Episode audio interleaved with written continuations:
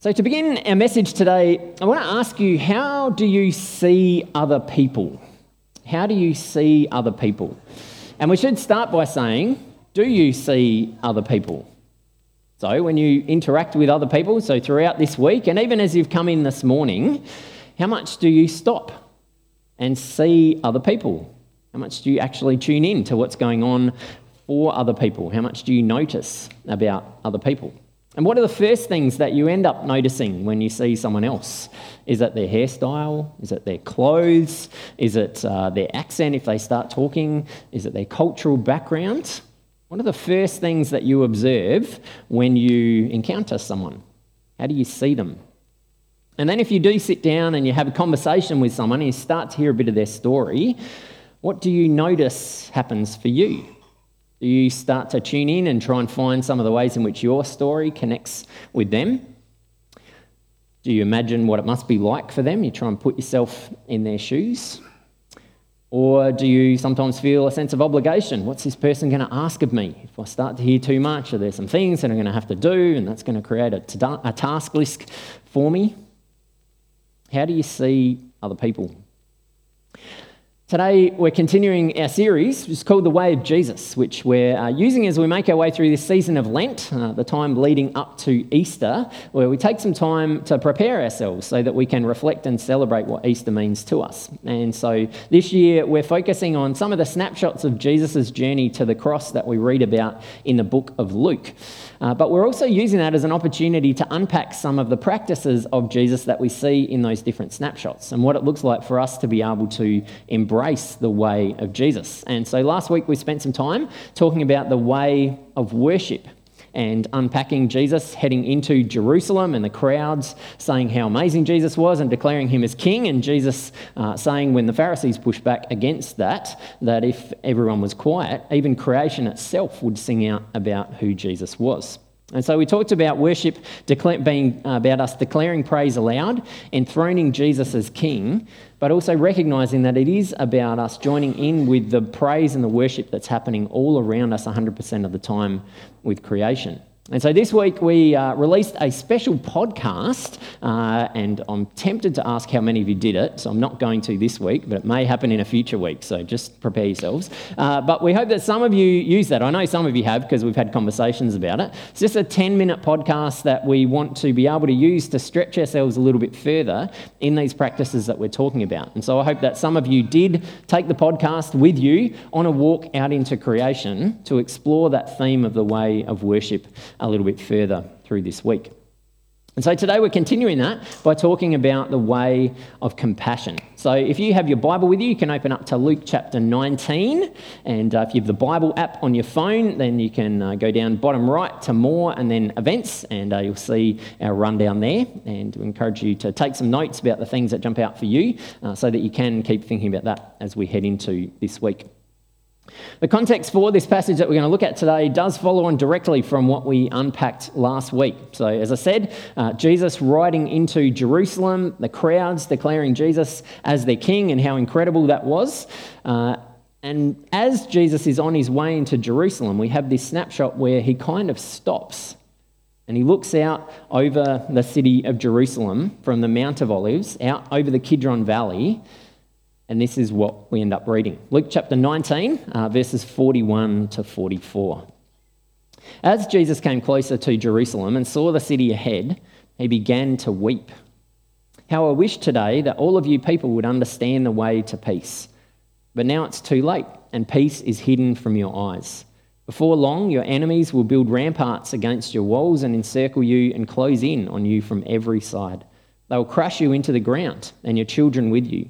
Your enemies will not leave a single stone in place because you did not recognize it when God visited you.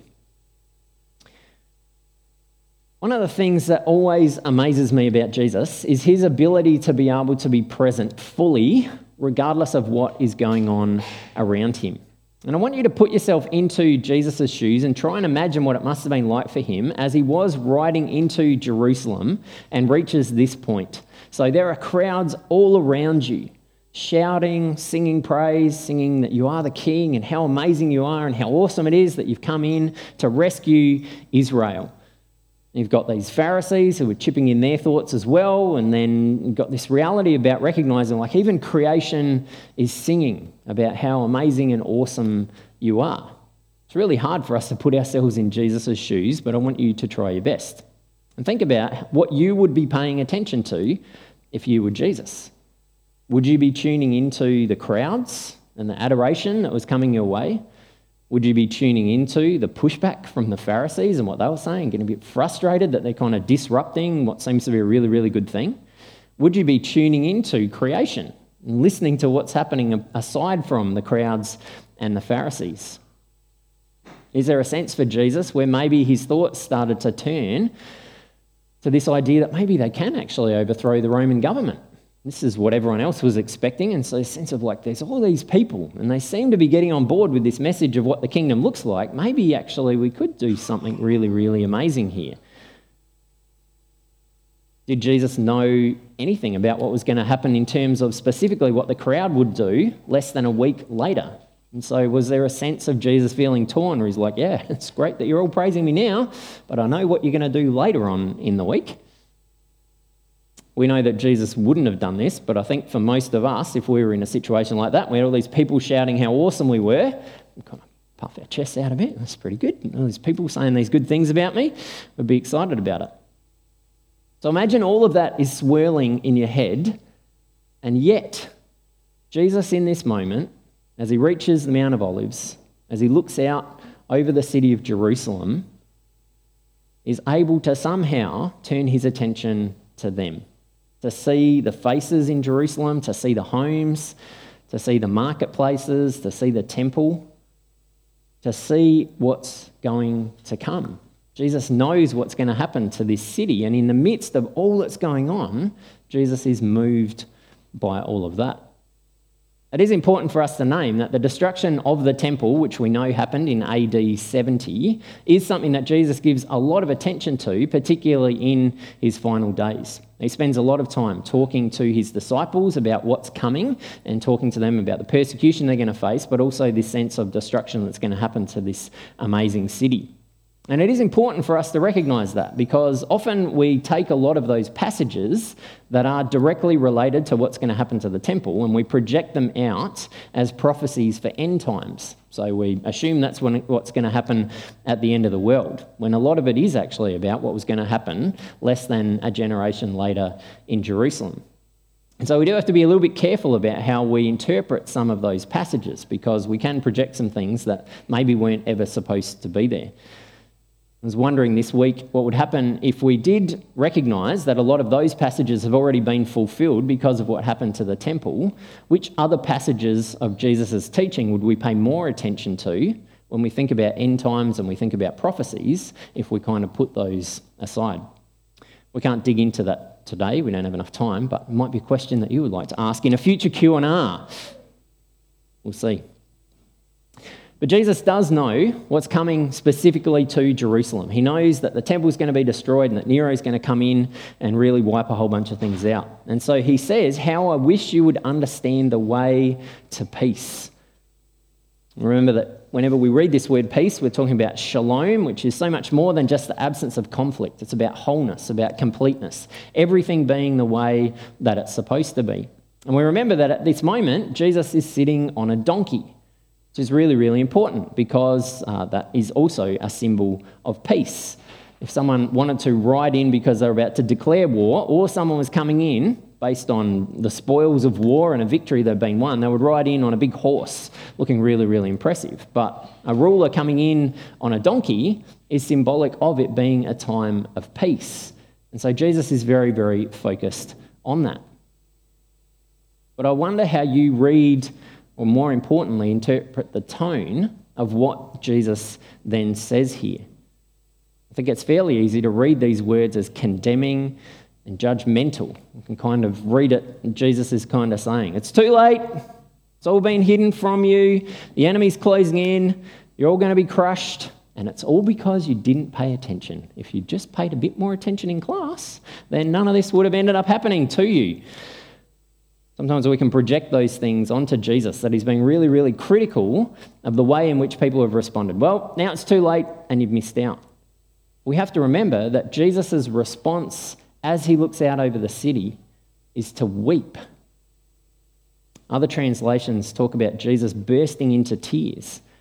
This isn't just a single tear rolling down Jesus' Jesus's cheek. This is Jesus being moved so much he bursts into tears, that he weeps in front of the people who are there. There is this deep sense of grief and sadness, knowing what they're going to miss out on, knowing what's going to happen instead of the path that they could have walked. Matthew also talks about this encounter in Matthew chapter 23, and we read these words Jesus saying, O Jerusalem, Jerusalem, the city that kills the prophets and stones God's messengers. How often I've wanted to gather your children together as a hen protects her chicks beneath her wings, but you wouldn't let me. And now look, your house is abandoned and desolate.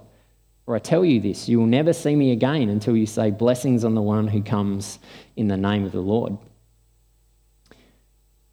We can again read Jesus' sense of grief and sadness. How much I wanted to just bring you together.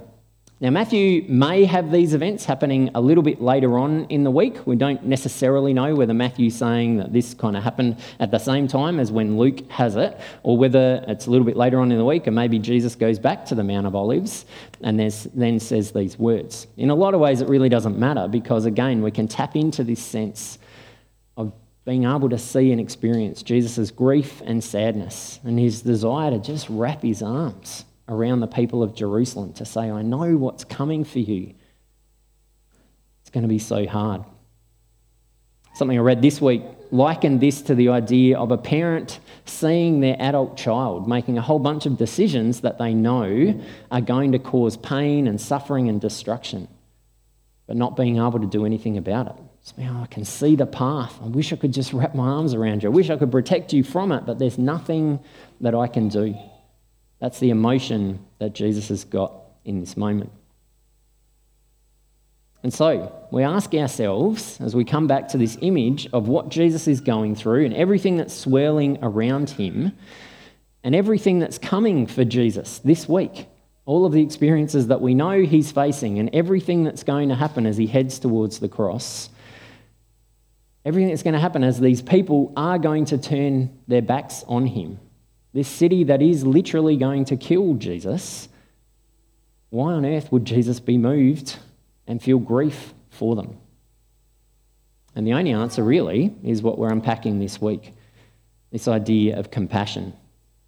Compassion is about us being putting ourselves into someone else's shoes, of being moved to action original translation of compassion is about being moved to the gut, something that was actually gut churning in terms of what's going on in our experience of that. And sometimes we're a bit unsure about the difference between empathy and compassion. Empathy is us entering into someone else's experiences and feeling the emotion that they're feeling. That's what empathy is. Compassion is empathy plus action.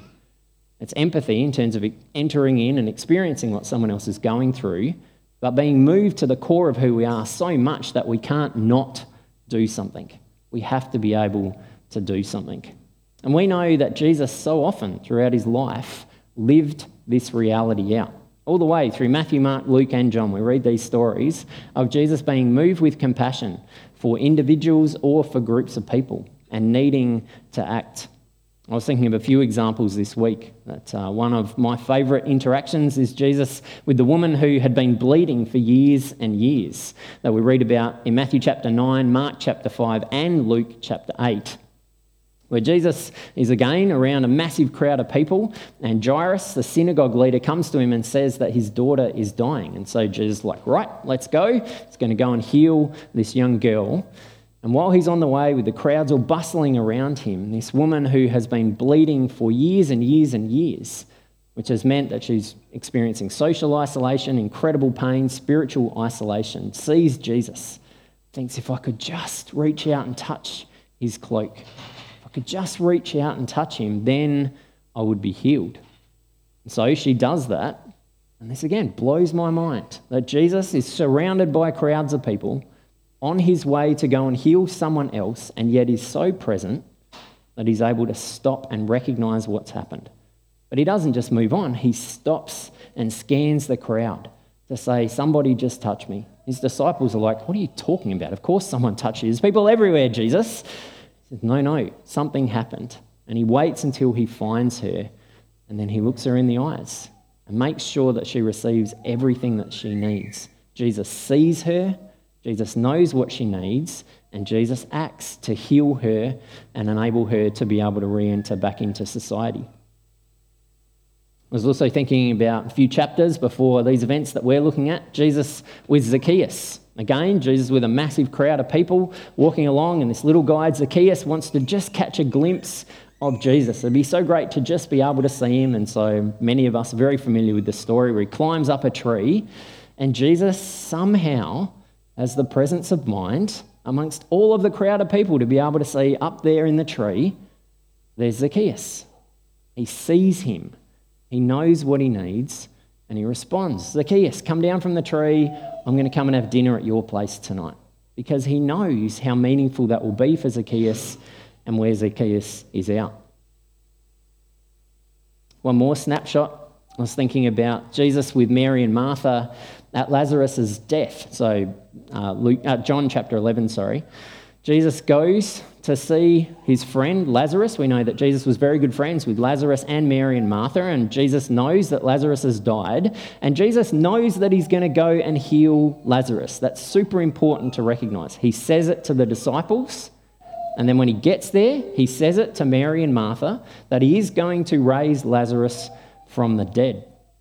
And yet, when Jesus gets there and sees the level of grief, that's on Mary and Martha and the other people's hearts. We have those very, very famous words Jesus wept.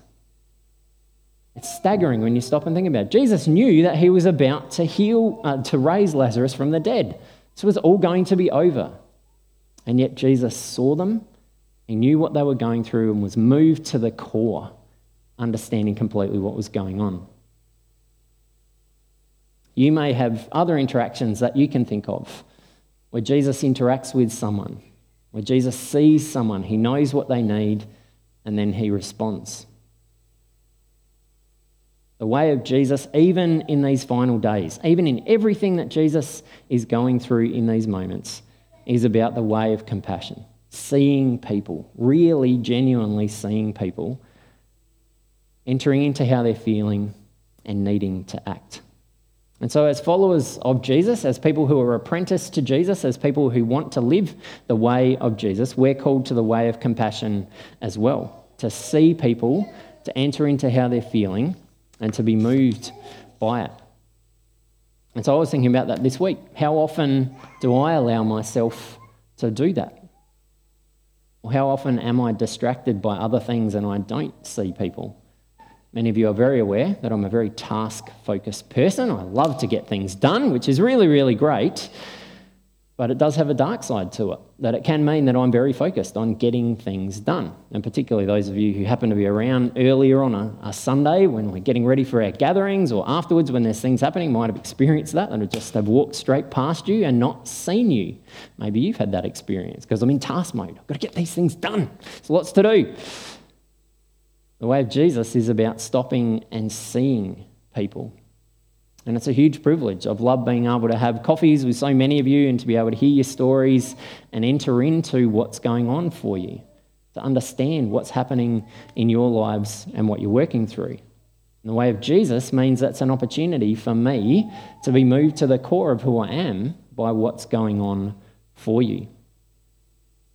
Now, that doesn't mean that it's my responsibility to fix everything that's going on in your lives. Sometimes this is why we can kind of stray away from wanting to feel too much compassion because it can feel overwhelming. We have to recognize that ultimately our needs are met in Jesus. It's not our responsibility to try and fix everybody else. Another challenge for someone who's a doer. But there are things that can be done. The opportunity to just sit with someone and to listen so many of you would have had that experience. Knowing when someone sees you and hears you and knows your story and knows what's going on for you, that alone can be incredibly powerful. It's a huge gift that we can give other people. Knowing that you're believed, knowing that someone actually cares. Being able to stop and pray with someone to be able to say, let's just talk to Jesus about what's going on for you in the situation that you're in right now. Being able to help people to find other connections with people who might be going through similar things or someone else who can help out in different ways. All of those are acts of compassion. I love the stories that I've heard about people who are taking someone else a meal because they know that they just could do with having a night off or because they're at home and they just need something. People offering to give someone else a ride. Just checking in with someone, sending someone a message, giving someone a call, sending someone a card or a letter and saying, I'm just thinking of you or I'm so grateful for you. All of those are acts of compassion. We have the opportunity to enter into what someone else is going through and be moved to action we know that compassion does then grow to something that is much more significant because when there are a lot of people who are going through similar things, people who are from certain neighbourhoods, or people who are from certain backgrounds, or people who are in certain situations or going through similar uh, struggles, there's opportunities for us to then be able to join together and say, how can we be moved by that to be able to do something? That's why we had the quiz night on Friday night. We put ourselves in the shoes of people in Türkiye and Syria, like, we have to do something. And so we're moved with compassion for them. But all of it at the end of the day starts by seeing people and seeing people the way that Jesus sees them, being able to enter into what's going on for them and feeling compassion for them. And so this week, we want to continue uh, our practices in terms of not just habits that we want to form, but actually practicing something because it can be hard for us to get going with it. So, when you came in today, or if you were here on Friday night, you might have noticed that there are a whole bunch of faces around the room. And so, what we're going to do as a practice in a couple of moments is to stand up and go and look at some of those faces. And all of those faces have kind of stories underneath them just to give you a snapshot of what someone might be going through. And so, this is an opportunity to just spend a bit of time saying, How does Jesus see this person? In an extremely non confrontational way, because they're not looking back at you, so it's okay. So, you can just stare at them, and it's not going to be creepy at all. But it's an opportunity to be able to say, How does Jesus see this person?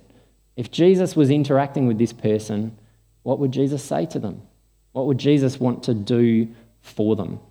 So that's our first practice. And then this week on our podcast, there is an opportunity to take this a little bit further, which hopefully won't become creepy. But it is the opportunity to take the podcast and go somewhere where there are lots of people around. So you might go down the beach or go to a cafe or go to a shopping centre, somewhere where you just know that there are lots of people and to actually stop and look at them and to say, how does Jesus see these people? Again, hopefully it doesn't get super creepy and awkward, but it's an opportunity to be able to just pause and say, how does Jesus see these people? Am I allowing myself to be moved with compassion with the people that I'm interacting with? It's another practice that hopefully helps us to get better at that so that it becomes more natural when we're connecting with other people. So, for the next few minutes, I'm going to invite you to uh, stand up if you're able to and to wander around and have a look at some of the different pictures that are around. Do want to say, without wanting to make this awkward or school teachery at all, that this is an opportunity to do exactly what we're talking about practice looking and seeing the people who are there not talking to each other. There will be opportunities to talk to each other shortly and see each other in that way. But for now, we're just going to focus on the people that are on the walls. There'll be some background music on, and uh, we'll just do this for a few minutes, and uh, then we're going to come back together and pray and uh, sing one more song before we move into our time of being able to connect together. So, as you're able, jump up, go and have a look at any of the faces. How would Jesus see this person?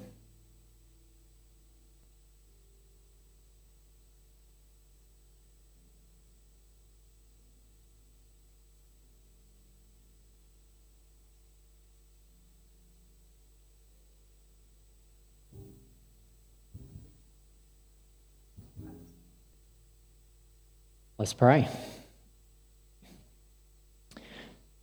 Jesus, we are so grateful for who you are. We're so grateful that you don't give us a list of rules that we have to follow, but that you give us a way of life that you practiced and invite us into. It amazes us that so often you were able to see people the way that you were able to see them, given everything that was going on for you. We know so often you were surrounded by crowds of people and noise and things that you needed to do, and yet you were able to stop and to recognize the people that were in front of you. And we're challenged about what it looks like to be people who are apprenticed to you, who want to follow in your footsteps and to live the same way. We recognize that all of us have lots of things going on in our lives as well, and uh, we're often surrounded by so much noise too. And so we ask that as we move into this week, that you would help us to remember that you see us. We start from that point, that you understand exactly what is going on for us, you see us to the core of who we are, and that you're with us, that you meet our needs in that sense. But we also pray that you would continue to just give us little nudges about the ways in which we can see other people, the ways in which we can stop and look at them and see them the way that you do. And as we do that, that you would prompt us for the ways in which we can respond, for the little tiny things that we can do that often make such a big difference. We ask that as we move into this week, you would continue to challenge us and inspire us about what it looks like to live as people who follow your way in the way of compassion. In your name we pray. Amen.